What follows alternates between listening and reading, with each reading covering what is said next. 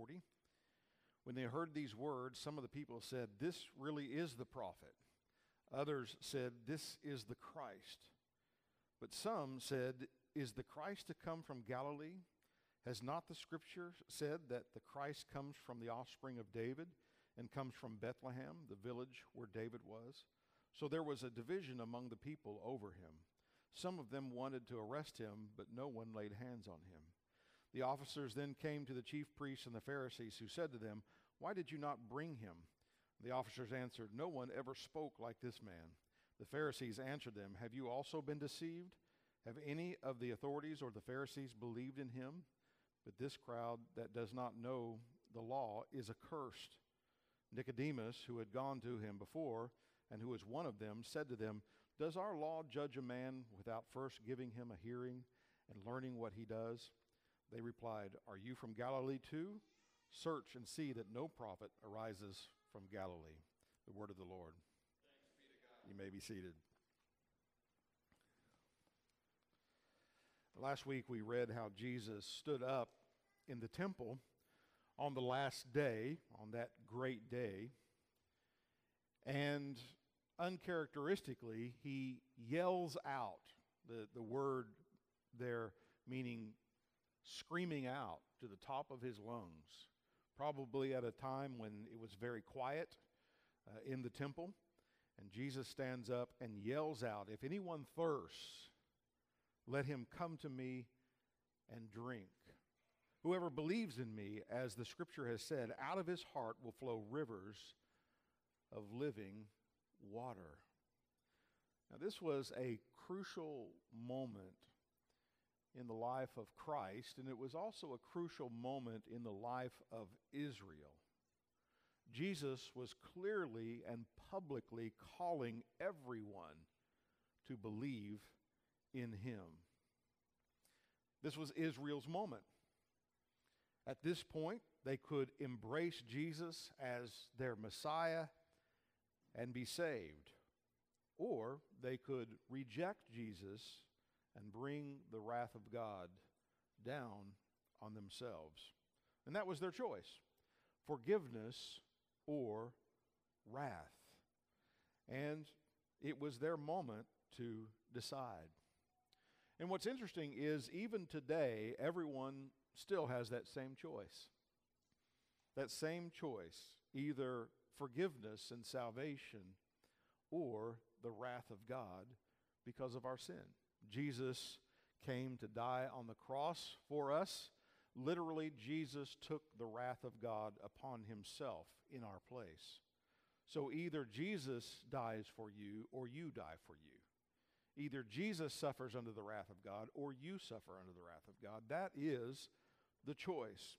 And so the choice is, even today, come to Christ believe in him, be forgiven, and be granted as a gift everlasting life, or reject Christ and suffer under the condemnation of your own sins forever. Doesn't seem like much of a choice, does it? It seems like everyone would want to be saved and come to Christ, but that is not the case, unfortunately. So the call of Christ went out to Israel, just like the call of Christ goes out in his general call to the whole world come and be saved. And Jesus said this many times in his ministry in Matthew chapter 11 verse 28 come to me all who you who are who labor and are heavy laden and I will give you rest come to me Christ says in Revelation 22 17, at the very end of the book of Revelation, we find not only does the Spirit, the Spirit of God, uh, call people to come, but the bride, that is the church, also calls people to come. And the Spirit and the bride says in Revelation 22 17, Come. And let the one who hears say, Come. And let the one who is thirsty come. Let the one who desires to take the water of life without price meaning the grace of God is free. It can't be worked for, it can't be earned. God gives His grace, His salvation for free if people would come to Christ. So, coming to Christ is receiving the free gift of eternal life by trusting in Jesus, by believing in Him. And with this free offer, you would think that the whole world would, would come. But that's not the case. It's not the case today, and it certainly wasn't the case back in Jesus' day, and it wasn't true of this day in Israel when Jesus called the people to come to him. So we're going to see in these few verses here the different responses to Jesus. And, and one of the things that we'll see here is that there are similar responses today to Jesus. And one of the things that we need to take notice of is that Jesus, wherever he goes, back then, even today, Jesus brings division. He divides. And this may be a little unexpected because Isaiah chapter 9, verse 6 said that his name would be called the Prince of Peace. Well, it's interesting. How is it that the Prince of Peace brings division? When the angel came and announced the birth of Jesus to the shepherds, they, they sang or they said, Glory to God in the highest and peace on earth. Well, how is it that this Messiah, who is to bring peace on earth, brought such division? Why is this so?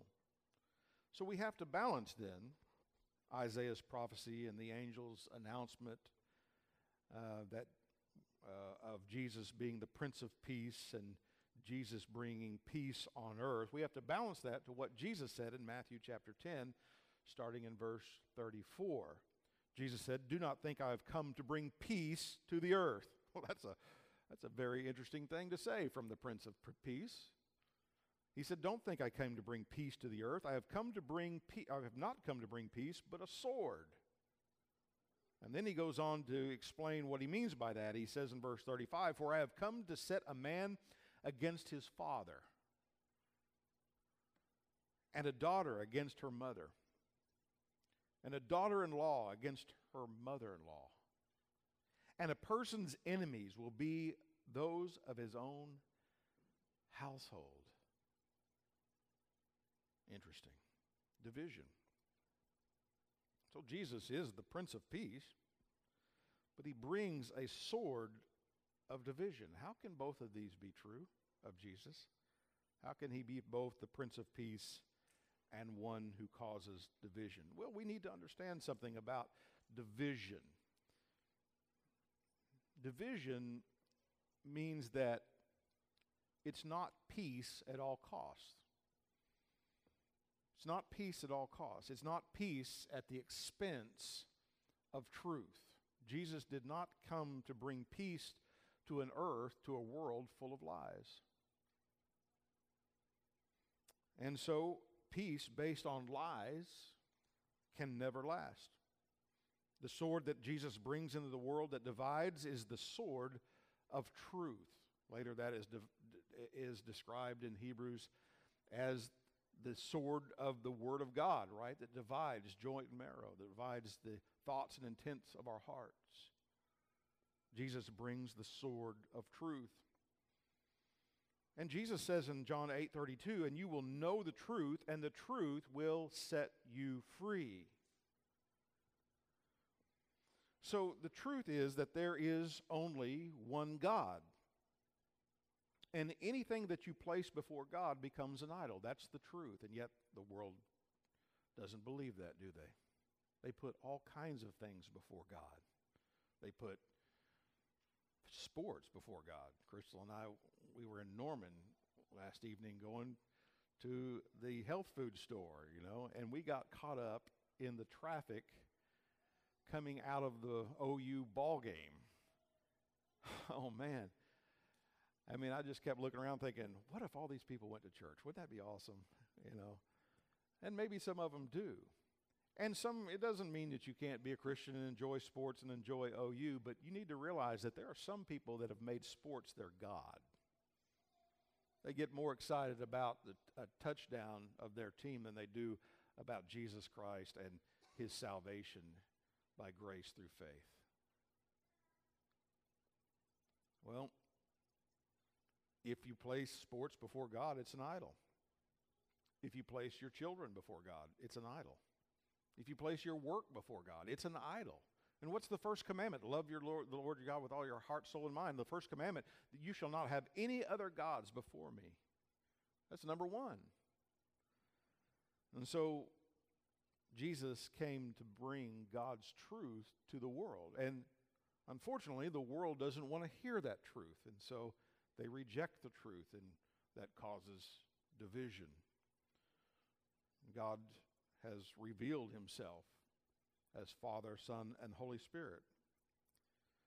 God has told us through his word that we are all sinners in rebellion against God. The truth is that Jesus came to save us. He tells us the truth that we are all sinners, guilty, deserving of God's condemnation. And the truth is that we can all be saved if we come by faith to Christ, if we believe and repent. So anyone who comes to Christ finds the truth. In fact, truth is not just some kind of a of a thought, uh, some kind not kind of an abstract idea. Jesus says that he is the truth. I am the way, I am the truth, I am the light. Jesus is truth personified. And if they believe the truth, they will be set free from bondage of sin. You will know the truth, the truth will set you free. And that truth will bring peace. Peace in your heart toward other Christians, but particularly peace with God. The truth will bring peace. And so the Lord will not bring peace to this world at the expense of truth.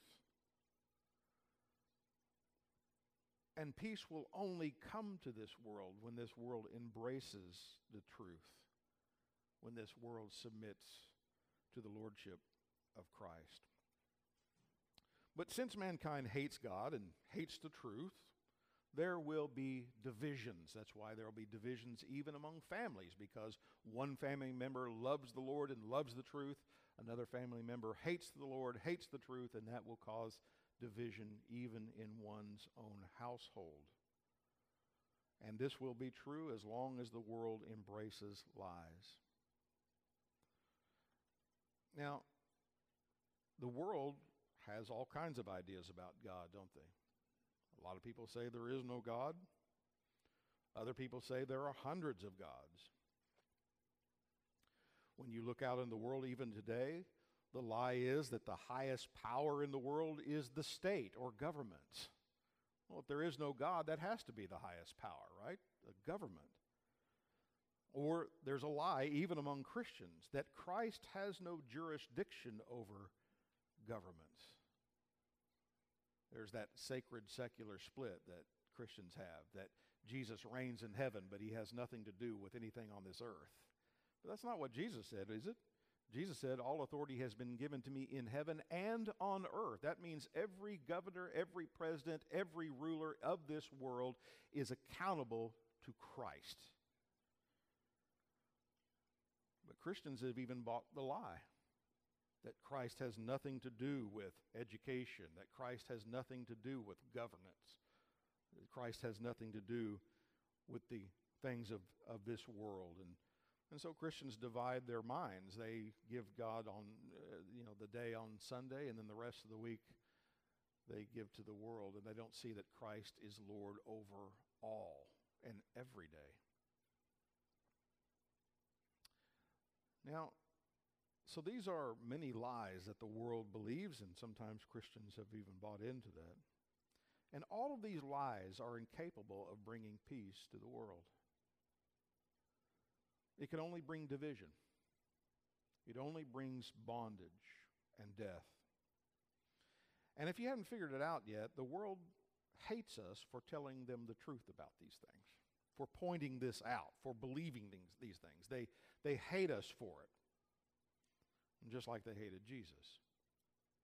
And so, with this in mind, let's see how the crowd reacted to Jesus when he stood up and called them to salvation, to come to him. And we will find that the same reactions that Jesus endured are the same kind of reactions that we see in the world today. The first thing is, in verses 40 and 41, we find that there are those who believed in him. 40 and 41. When they heard these words, some of the people said, This really is the prophet. And others said, This is the Christ. And so those who said these things, this really is the prophet, they seem to be getting it. They believed, at least they were on their way to believing. All week they had been forced to think about the Exodus, about how God delivered Israel out of Egypt and how he covered them with his cloud from the heat of the desert, how he fed them out in the wilderness, and particularly how he gave them water to drink when Moses struck the rock and living water, running water, came out of that rock. And all week long they had been thinking about this. They had been thinking about this water. And that's when Jesus stood up and said, If anyone thirsts, let him come to me and drink. Whoever believes in me, as the scripture has said, out of his heart will flow rivers of living water. And so that just reaffirmed to what they had already been thinking about that Jesus is calling them to drink spiritually, to be satisfied forever spiritually. And so they got the connection. They said, This is the prophet. In other words, this must be the prophet that Moses was talking about.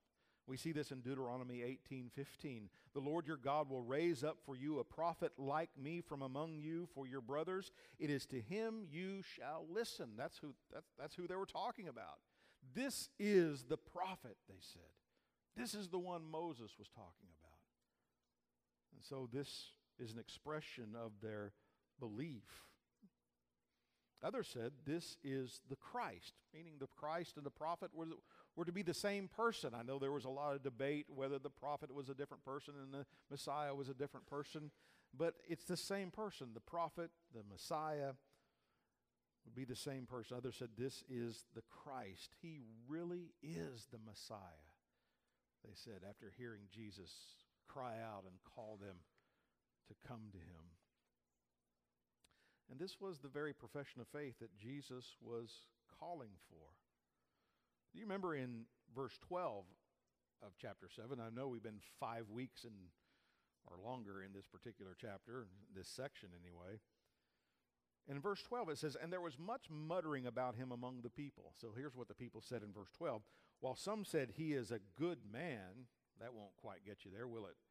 And others said, No, he is leading the people astray. That was what was among the people in verse 12. But now, as Jesus was teaching among them and now stands up and calls them to believe in him, some of them were getting it.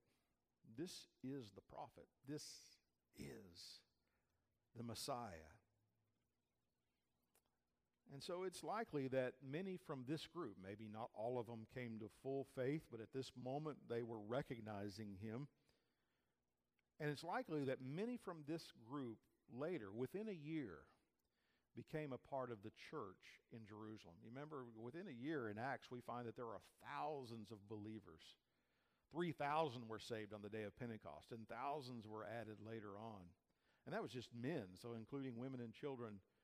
You know, there was a point where it was up to 20,000 or better. And these people who were recognizing Jesus here were likely a part of those who became uh, a part of the church in Jerusalem within the year. But not all Jews received Jesus. It's good to see that not all Jews rejected Jesus as their Messiah. I mean, here is the remnant. Here's the remnant. Paul talked about the remnant in Romans chapter 9, verse 11. Not all the Jews have rejected the Messiah. There's a remnant according to his promise, he says. And Paul says, I'm one of them. And, and he quotes that passage from the Old Testament. Uh, you know, remember Elijah was was down in the dumps and depressed because he alone was the only one left believing in the Lord, in Yahweh. Everybody was following the Baals. And God said, I've got 7,000 that have not bowed their knee to Baal. So these, this is the remnant here. This is among those 7,000 that have not bowed their knee. The, these are the remnant Jews who ultimately believed in Jesus as the Messiah and as their Savior. But notice, we're not even out of the sentence in verse 41 when we find those who have uh, Jews who have a contrary opinion. Verse 41 in the last part. But some said, Is the Christ to come from Galilee? So some believed that he was the prophet, some the Messiah, but others were saying, Does the Christ come from Galilee? The expected answer to that question was no, right? And then he said in verse 42 Has not the scripture said that the Christ comes from the offspring of David and comes from Bethlehem, the village where David was? And they were right on. We, we looked uh, up above here, there was some folks that believed that they didn't even know where the Messiah would come from. That was part of a group that was around during that time. But here, this group was pretty well informed with Scripture they knew that the Christ was to be born in Bethlehem and that he was be, to be a descendant of David. But here they were sowing seeds of doubt because Jesus, in their mind, was from Nazareth. This is the opposition. These people were, were rejecting Jesus out of ignorance. And we can tell it's out of ignorance because we know, most Christians know, if you've read the Gospels at all, you know where Jesus was born. He was born in Bethlehem. And you know, based upon the genealogies of Matthew and the genealogies of Luke, you know that both parents, Mary and Joseph, no matter which way you calculate it, both of them were from the lineage and the bloodline of King David. But these people were calling it into question right? They were rejecting Jesus out of ignorance. Now, some of it may be willful, willful ignorance, but it's out of ignorance, and that's not uncommon in the world, is it? People rejecting Christ out of ignorance. They were ignorant of the facts. And rather than trying to search for the facts or to research it a little more, they did not hesitate to sow the seeds of doubt into the crowd. They were rejecting Christ. Eh, when they said, Is the Christ to come from Galilee? In essence, they were saying to the rest of the people who are believing, Are you out of your mind? This guy comes from Nazareth. It's, it's the implication. Remember Nathaniel in chapter 1? Can anything good come out of Nazareth? That's, that's the idea. That was what was behind this crowd. How can the Messiah come from Nazareth? And so they were mocking those people who were believing in him. They were mocking them with lies. They were mocking them out of their own ignorance. Now, it reminds me again um, of something I heard this last week from Joe Rogan. I don't mean to, to pick on him all the time he has a lot of good things to say. And the reason I bring this up is because he has millions of followers.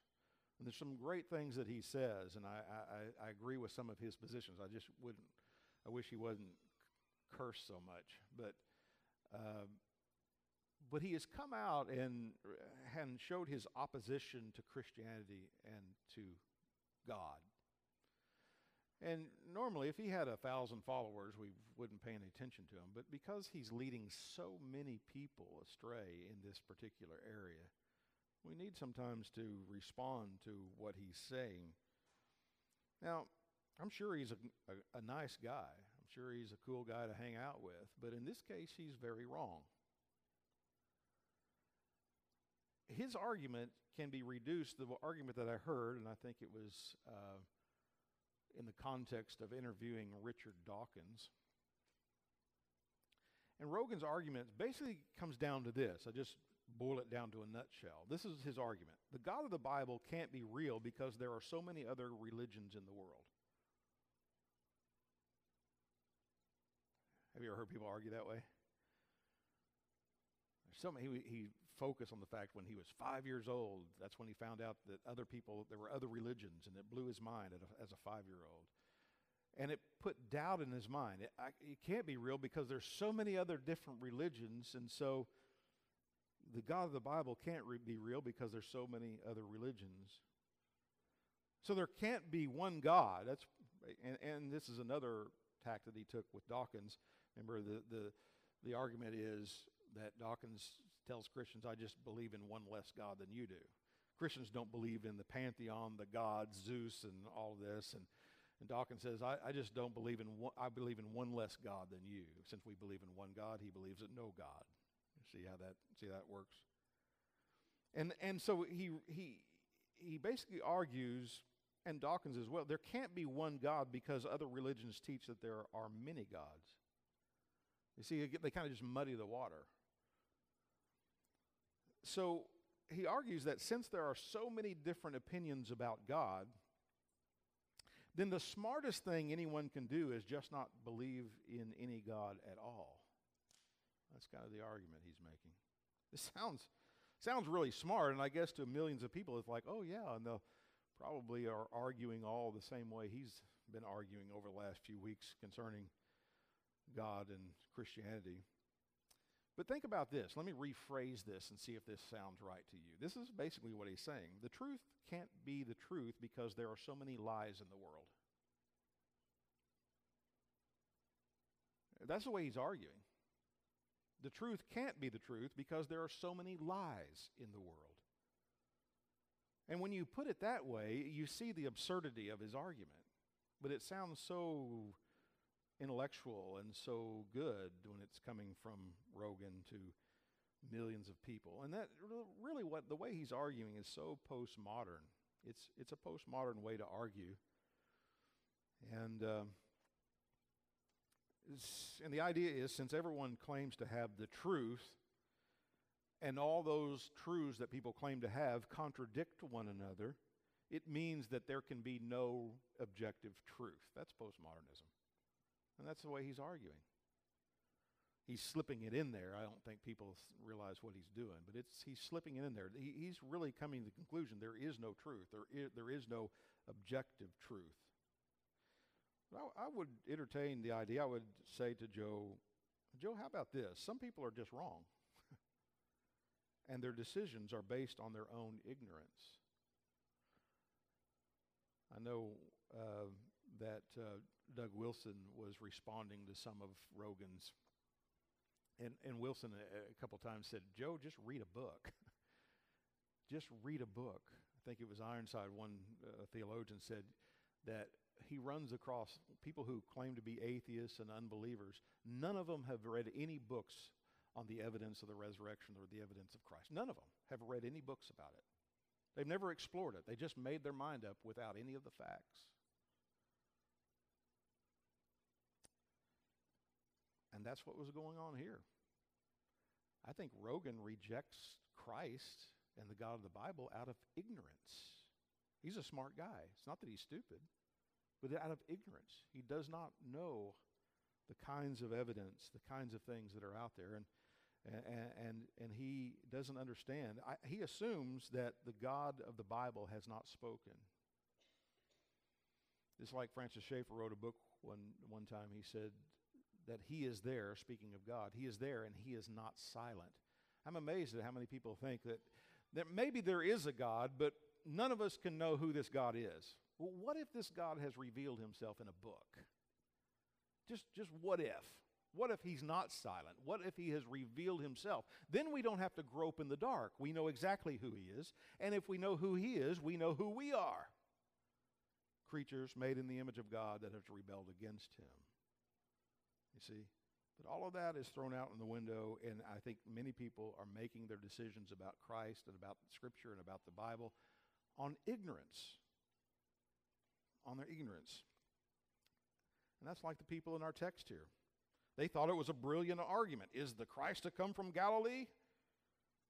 It's asking in such a way, again, to expect a, a no answer. And they did not have a clue that Jesus was not from Galilee. If you want to know his origin, where he was born, he was born in Bethlehem, just like they knew he, the Messiah should be. And uh, again, they weren't totally ignorant because they quoted the scripture. Has not the scripture said that Christ comes from the offspring of David and comes from Bethlehem, the village where David was? Isn't he supposed to be born in Bethlehem? Isn't he supposed to be a descendant from King David? This can't be the guy. He's from Nazareth. They knew the prophecies. They weren't ignorant about the fact that Jesus, or they were ignorant about the fact that Jesus was born in Bethlehem and that he was a descendant of David. But it sounded really smart, and this is the way they were arguing and trying to persuade people not to believe in him because of this lie. It was a false argument. And the problem is, if the people bothered to do a little research right there in the temple, they kept the genealogies. I, I think I mentioned this. I, you, you can't convince me that the Jewish rulers did not look it up. They had all the records right there, and yet they chose to keep it silent. Wouldn't that be a very important bit of information for the people to know? Hey, wait a minute, he was born in Bethlehem and he's a descendant of King David. That would have been an important inf- information to know, and yet the rulers were keeping that silent. However, probably the people, if they were curious about it, could have looked it up themselves. Or, how about this? Jesus just called them to come to him. How about go over to Jesus and ask him where he was born? Or ask him to explain, well, the Messiah is supposed to be from Bethlehem. Why are you from Nazareth? And then Jesus could say, actually, I was born in Bethlehem, right? And here are the records. You can go look it up, right? So they did not want to be confused with the facts. They had made their mind up. And really, when people are like that, when they make their mind up, any old argument will do. Any argument will do, even if it's wrong, and even if it's a bad argument, like we're seeing Rogan use. It's bad. It's bad. It's a bad argument, but any argument will do if you've already made your mind up. Now, John sums up the situation in verse 34, I mean 43. It says, So there was division among the people over him. Jesus brought division among the people. The Prince of Peace brought division among the people over him. Some believed and some rejected him. And that division is still continuing to this day. Verse 44 says, Some of them wanted to arrest him, but no one laid hands on him, which brings us back, does it not, to the temple police. You remember we were talking about them many verses above there. They sent the temple police out to arrest Jesus. Now, here is several days afterwards. So they've been sent out to arrest Jesus. They weren't seen from for several days. And in verse 45 and 46, it says, The officer then, officers then came to the chief priests and the Pharisees who said to them, Why did you not bring him? It's a good question. They just came in without him. Where is he? Why didn't you bring him? And their answer was, No one ever spoke like this man. No one ever spoke like this man. Now, in verse 32 of John, that's when, that's when they sent them out. And these temple police were not a bunch of pansies. I mean, they would have been very strong men, and they would have been, uh, they quickly put down any problems or any issues in the temple. But a few days had gone by, and they came back empty, and their response was, No one ever spoke like this man. Now, you got to hand it to them. They didn't come back and say, Well, we didn't really have an opportunity. Or, or they, they said, or, or we were afraid that if we arrested him, the crowd would, would cause a riot. I mean, they could have made something up that sounded pretty good, but at least they were absolutely honest with him. They said, basically, they told the teachers of Israel, this is the best teacher we've ever heard. That's what they heard. This is the best teacher we've ever. And listen, they were from the temple police, so they heard all the teaching. They heard it for years. And they said, This, no one has ever spoken like this man. No one has ever taught like this man does. And the point here is that they were far more afraid of Jesus than they were of the religious leaders, the Sanhedrin. they were afraid. As Spurgeon said about this, while the constables who had mingled with the throng were waiting for an opportunity of arresting the Lord Jesus, they themselves were arrested by his earnest eloquence. They could not take him, for he had fairly taken them. And so they came back empty handed. Now, when they said that, the Pharisees started belittling them, berating them. Have you also been deceived then? Are you like this, these people? Uh, and then and then they said to them, this is classic. We need to be aware of this, this move.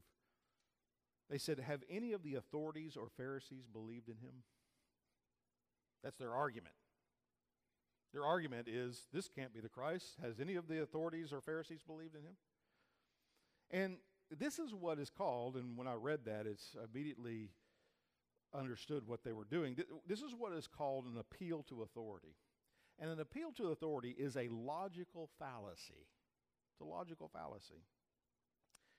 Um, it's very common today, but it's not. It, it's, it doesn't follow. It's not an argument. This appeal to authority, we hear it every day in the headlines. How about this? If the CDC says it, it's got to be true. If Dr. Fauci says it, it has to be true. If the mainstream media says it, it has to be true. Those are all appeals to authority, and you know what it's not? It's not an argument, and it's not evidence. It's an appeal to get in line. And that's what they were doing to these officers. Hey, have any of the religious leaders, have any of the Pharisees believed in Jesus? Therefore, he's not really the Messiah because the authorities don't believe. The authorities would tell you. You just have to believe the authorities.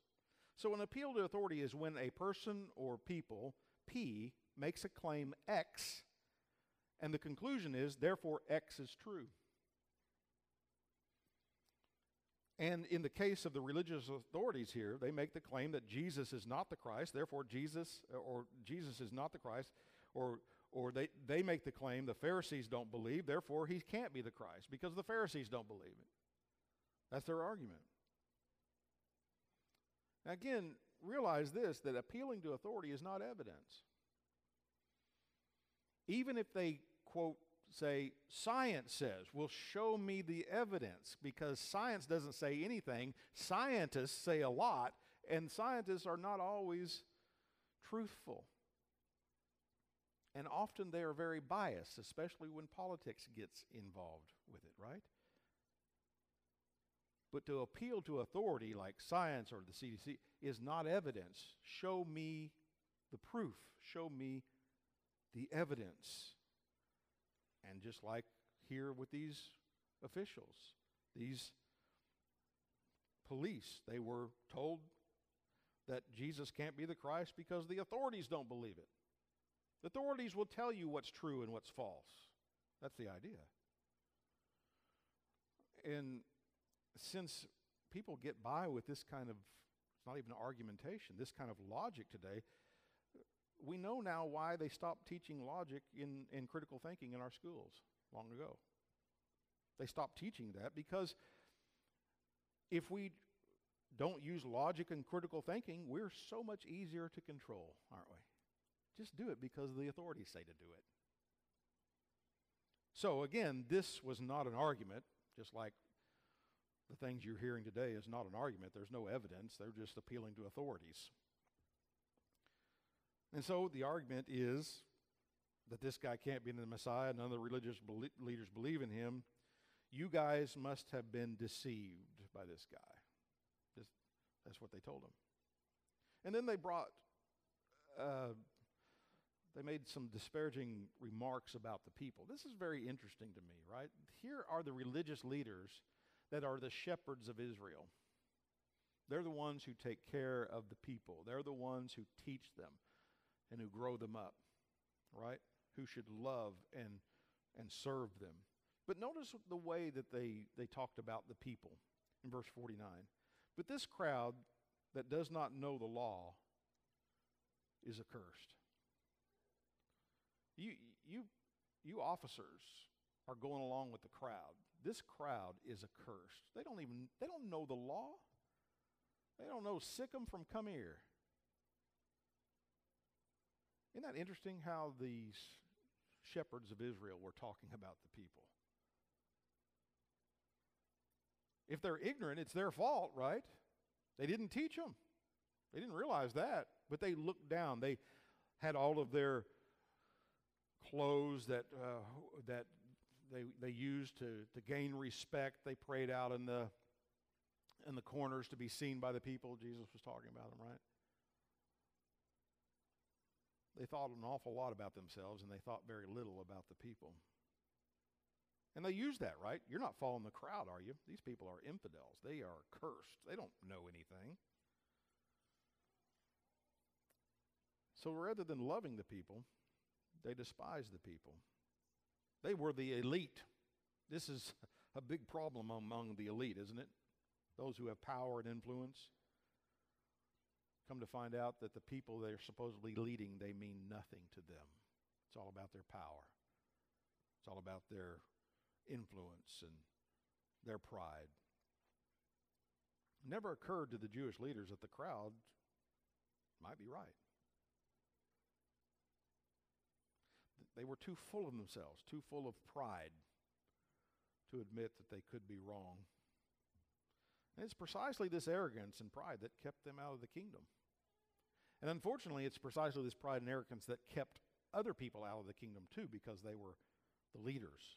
This is what I think John, uh, uh, Paul is getting at in 1 Corinthians 1 26 through 29. He said, For consider your calling, brothers. Not many of you were wise according to worldly standards. Not many were powerful. Not many were of noble birth. Why is that? He says, But God chooses what is foolish in the world to shame the wise. God chooses what is weak in the world to shame the strong. God chooses what is low and despised in the world, even things that are not, to bring nothing the things that are so that no human being might boast in the presence of God. I can't help but think that maybe Paul had in mind some of the Pharisees that he knew that he was a Pharisee as well. They were boastful, they were prideful, and they were cut off from the kingdom because of that pride. And that doesn't mean, and some people might turn this around, see what education will get you, you know. Uh, see, uh, it's better not to be educated. This is not a, a, a, an argument against Christian education or against Christian scholarship. We should not be anti education. And I've seen this firsthand, and this is, this is my view of this. We need Christian scholars, we need Christian thinkers, we need people who are right and think and advance these arguments in apologetics and in theology we need our scholars. But a scholar should always see himself or herself as a servant of the church, not as some, uh, not as uh, having degrees or positions that lord it over the church. Scholars are servants, and they should never use their education to look down on the people. That gift is given to bring the people along, to teach the people. And if the people are I- ignorant about things, it's the fault of the teachers. It's not the people's fault, right? And so Jesus here was causing division not only among the people, he was causing division among the temple police and the leaders. But we also find that he was causing division among the Pharisees themselves. Um, the Jewish leaders were assuming that none of the Pharisees believed. But there was at least one here that was beginning to break ranks a little bit. We see that in verse 50. Nicodemus, who had gone to him before, and who was one of them, meaning one of the Pharisees, said to them, Does our law judge a man without first giving him a hearing and learning what he, he does? What was he doing? He was realizing that they were getting ready to railroad Jesus and just kill him, and so he's calling them out. He's saying, You, you can't kill this man, arrest him and kill him, if you haven't heard from him, if you hadn't talked to him, if you don't give him a fair trial, right? Now, what did they say to him? They replied, Are you from Galilee too? So they turned on even one of their own. Search and see that no prophet arises from Galilee, they said. So here we find Nicodemus again. He was the one, John points out, he's the one that came to Jesus by night, right?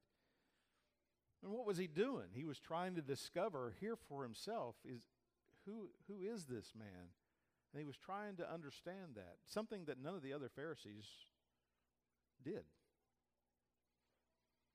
And, G, and Nicodemus heard from Jesus' own lips that you must be born again.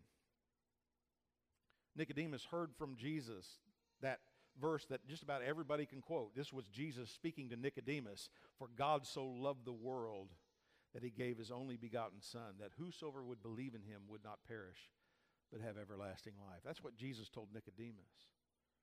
And so Nicodemus was working through this. He was trying to see if Jesus was really the Messiah or not. And then he, he noticed the arrogance and the pride of the Pharisees, and so he's calling them out. And they turn on him. Are you a Galilean too? And he's being called out by them because he was not in lockstep with them. He was not just going along with it. He's starting to question them a little bit. Wait a minute, you, you just can't do this. And so he's breaking ranks and they're calling him out. And at this point, he may not have been a full Christ follower, but he does appear that he is getting very close. And later on, we'll see that he helped to bury Jesus with Joseph of Arimathea. And then again, i we mentioned this before. Church history tells us that he actually became a believer. He was kicked out of the Sanhedrin, and he, he and he died. He was very wealthy, and he died impoverished.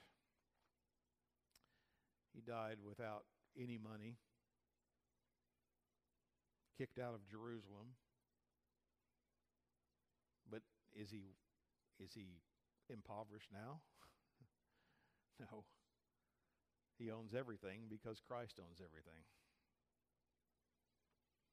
But here we find him beginning to stand up for the truth. And so when you stand up for the truth, you will be divided from those who want to believe the lies. That's why Jesus always brings division. And this division is even being seen among the Pharisees. And the reason why I think many of the people in Jerusalem, many of the people of Israel rejected Jesus because it was because their leaders rejected Jesus. They will have much of the responsibility for Israel rejecting Jesus as their Messiah. This is what Jesus, I think, meant in Matthew chapter 23, verse 37 when Jesus said, Oh, Jerusalem, Jerusalem, the city that kills the prophets and stones those who are sent to it. How often would I have gathered your children together as a hen gathers her brood under her wings, and you were not willing? A lot of people look at that and say, See, Jesus is calling everybody out to, to come to him. But notice what he says here. It's very, it's, it's very important that we get what he's saying in here. He's saying to Jerusalem, Jerusalem, the city that kills the prophets, right? How often I would have gathered your children. What is he saying here? In essence, Jesus is speaking to the religious leaders. I want to gather your children, but you would not let them come to me. This is speaking against the religious leaders who are rejecting Christ and who are leading the people to reject him as well. The leaders were against Christ, and they were leading the people to be against Christ as well. So the Jewish leaders were much to blame for the rejection of Jesus. From this point on, when Jesus stood up and said, Come to me, this would have been the time for all of Israel to embrace Christ as their Messiah. Because the religious leaders were shutting it down and many of the uninformed people in the crowd were shutting it down, this is the point where Israel begins to reject Jesus as their Messiah. And six months later, they would, as a people, crucify him put him to death. That's why this moment, this moment was crucial and critical in the life of Israel and in the life of Christ. And it, were, it was the religious leaders that were primarily to blame for the people rejecting Christ. And these leaders were ignorant too. That's that's that's one of the things that happens to scholars once they are really focused in on one area and they're really good at one area all of a sudden they think that they know everything and that's not true. These people were ignorant as well. Here's the proof. What did they say? Search and see that no prophet arises from galilee. Really? Well if you read the bible if you understood the bible you'll know that jonah came from galilee. Nahum came from galilee. And it's very possible that Elijah, the great prophet, came from Galilee. So they were does a prophet come from Yes, prophets come from Galilee. They have in the past. So the problem was that these leaders were not only hardened, but they were hardened in their ignorance. And they were leading the people away from salvation. But Nicodemus was different. He didn't want to be a part of that. He went to Jesus seeking the truth, and he came away from that experience knowing that Jesus was real and there was something different and special about him. And so Jesus was able to divide the Pharisees even. Now, what's interesting is that later on in Acts 15, we see that there were many from the Pharisees who were part of the Jerusalem church. So that caught on. Joseph of Arimathea, Nicodemus, and many others uh, led a group of the Pharisees, and they all became Christ followers. Unfortunately, they started causing trouble in the church too, but that's another story. The, fr- the problem was that the Pharisees were proud, they were refused to seek the truth. And that's what's keeping many people from Christ in this world. Too proud. Don't want to really seek the truth. And that's the reason why wherever you find Jesus and wherever you find Jesus preached and the truth being proclaimed, you will find division. It's getting a lot harder, isn't it, to be a Christian? 20 years ago, you couldn't, you usually wouldn't have the threat of losing your job. And now there's a real possibility if you stand up for Christ and the truth that you could lose your job, that you, you can be shunned from your group of friends and and people. Jesus is still bringing division in a very real way in this world. And the fact is that liars will always hate the truth, and darkness will always hate the light because it exposes them. So every day the world is being divided. And there are those who come to Christ, they believe in him, they find life and truth and freedom, and then there are those who reject Christ and they remain in darkness. They are in bondage and they are the walking dead. We need to be very clear that one day there will be a final division. And I close with this thought. In Matthew 25 31, Jesus says, When the Son of Man comes in his glory and all the angels with him, then he will sit on his glorious throne. Before him will be gathered all the nations, and he will separate people one from another as a shepherd separates the sheep from the goats. And he will place the sheep on his right, but the goats on the left. Then the king will say to those on his right, Come, you who are blessed by my Father, inherit the kingdom prepared for you from the foundation of the world. Then he will say to those on his left, Depart from me, you cursed, into the eternal fire prepared for the devil and his angels. That is the last division coming separation. One to eternal life and one to eternal wrath. And that's really the question this morning, is it not? Which, which side will you be on in that day? His right or his left? Among the sheep or the goats? And I hope and pray that you are trusting in Christ, that you have come to them.